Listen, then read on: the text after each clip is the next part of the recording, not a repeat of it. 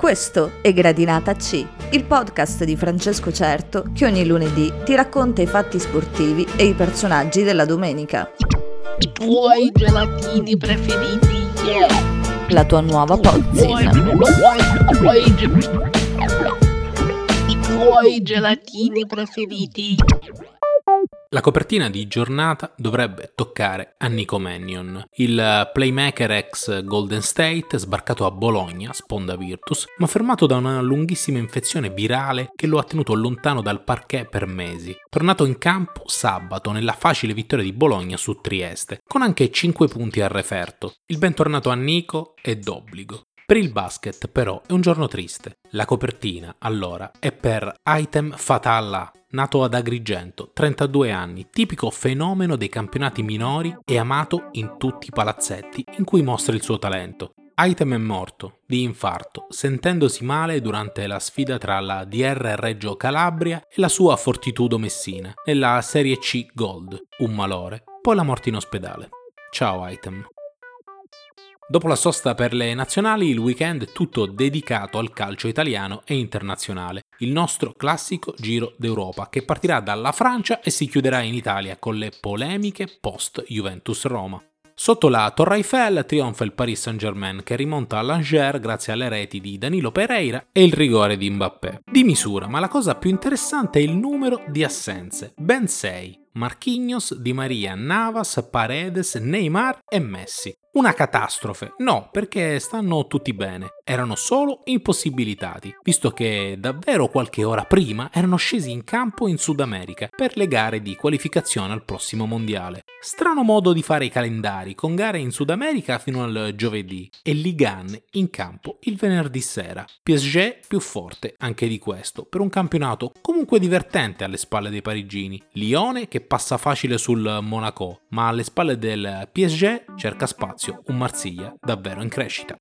Se in Francia la competizione pare chiusa, in Germania sembra andare peggio. Era la domenica della sfida tra la seconda, il Bayer Leverkusen, e la capolista Bayern Monaco, anzi le due erano pure a pari punti. Ingredienti perfetti per vedere uno spettacolo ma che 1 a 5 del Bayern e Leverkusen seppellito. Lewandowski fa un gol di tacco da spavento, Gnabry firma una doppietta e va in scena una gara senza storia che racconta anche di 4 reti segnate in 8 minuti. Bundesliga che pare chiusissima, provare a tenerla in vita tocca al Dortmund, a maggior ragione adesso che è tornato in campo Holland che contro il Mainz ne ha timbrati immediatamente due. Lasciateci un minimo di speranza di poter raccontare un campionato appena appena vivo Voliamo verso la Spagna, ma nessun atterraggio a Madrid perché Real e Atletico non scendono in campo per la scelta della federazione visti i tanti calciatori impegnati in Sud America.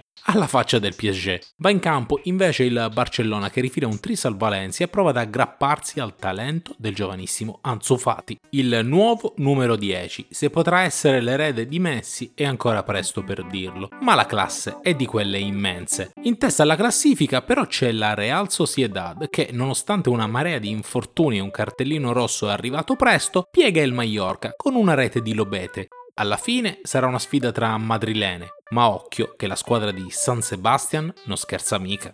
Torniamo in aereo, passaporto alla mano che la Brexit non perdona e destinazione Inghilterra. In testa c'è il Chelsea di Tuchel, ma i Blues brillano meno di quanto ci si possa aspettare. La rete di Chilwell piega il Brentford, ma l'uomo decisivo è il portiere Mendy che para l'impossibile, compresa anche una rovesciata pazzesca di Nogard a una quarantina di secondi dalla fine della partita. Gioca male Lukaku che da 5 partite non va in gol e non sembra quello dell'Inter, sembra quello che giocava in Inghilterra, prima di sbarcare a Milano. In più, giocare col cartellino del prezzo che dice 115 milioni pesa non poco. Alle spalle del Chelsea sale il Liverpool, la squadra di Klopp è tornata quella di due anni fa, quando dominò in lungo e in largo. 0-5 sul campo del Watford nel giorno dell'esordio di Claudio Ranieri. Tripletta per Bobby Firmino, ma è Momo Salah a impressionare con una rete pazzesca. Controllo, triplo dribbling, arresto e sinistro a giro.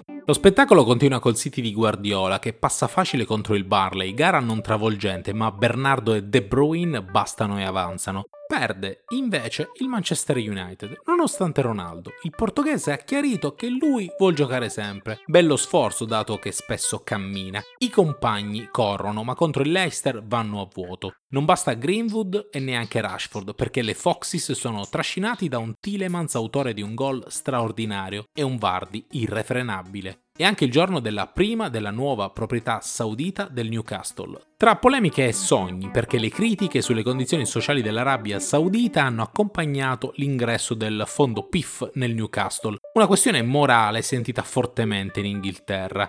Diritti umani importanti, ma il patrimonio da 239 miliardi di dollari sembra aver convinto un pochino di più.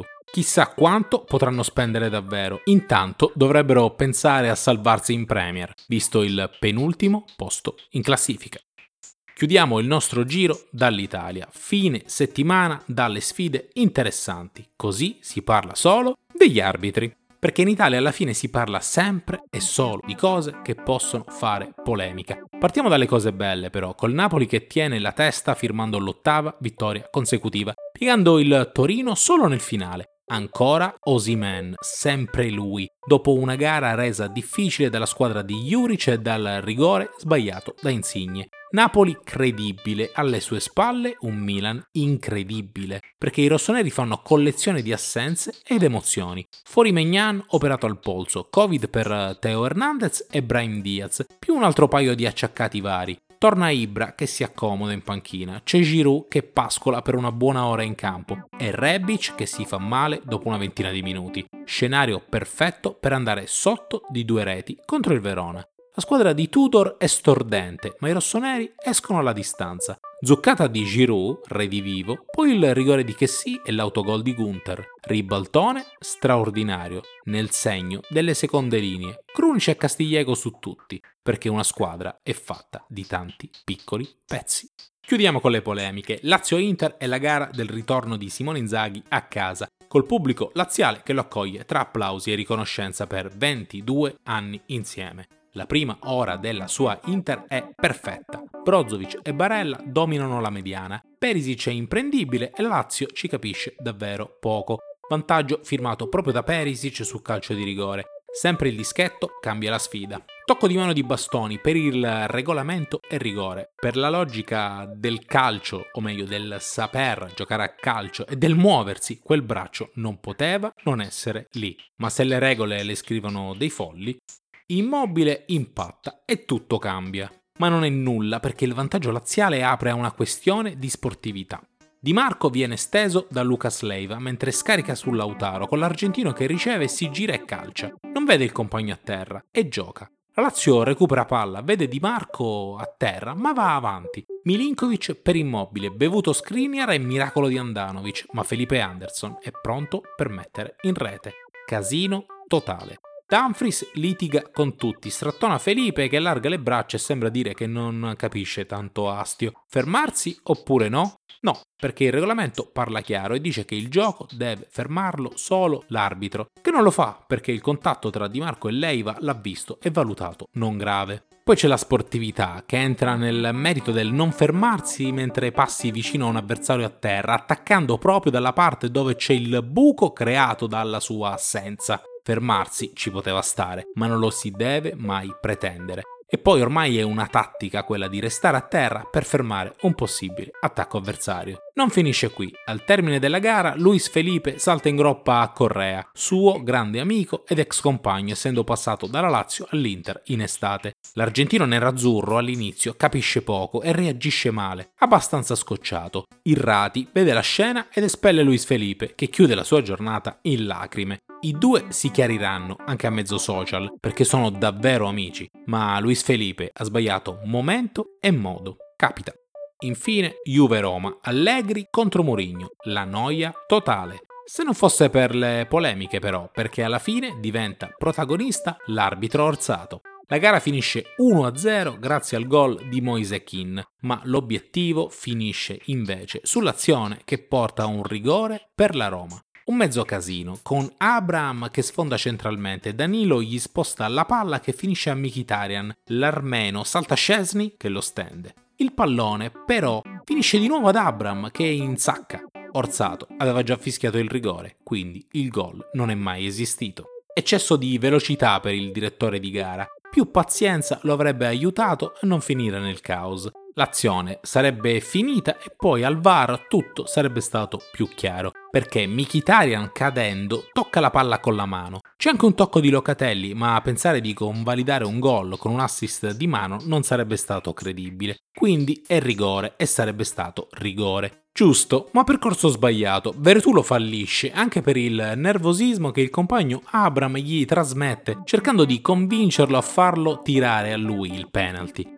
Partita orribile, Juve indecente nel produrre pochissimo Roma solo fumo e pochissimo arrosto. Si ferma anche Zaniolo, ancora per un dolorino al ginocchio, che sembra però lieve. E lo speriamo tutti, anche perché Zaniolo viene da un'operazione prima al ginocchio destro e poi a quello sinistro. Tanto, alla fine, si parlerà solo di Orsato, che aveva ragione, ma ha sbagliato. E sbaglia ancora di più quando racconta ai calciatori della Roma che non esiste il vantaggio in occasione di falli da calcio di rigore. Vero, forse, ma la prossimità del pallone finito ad Abram era immediata.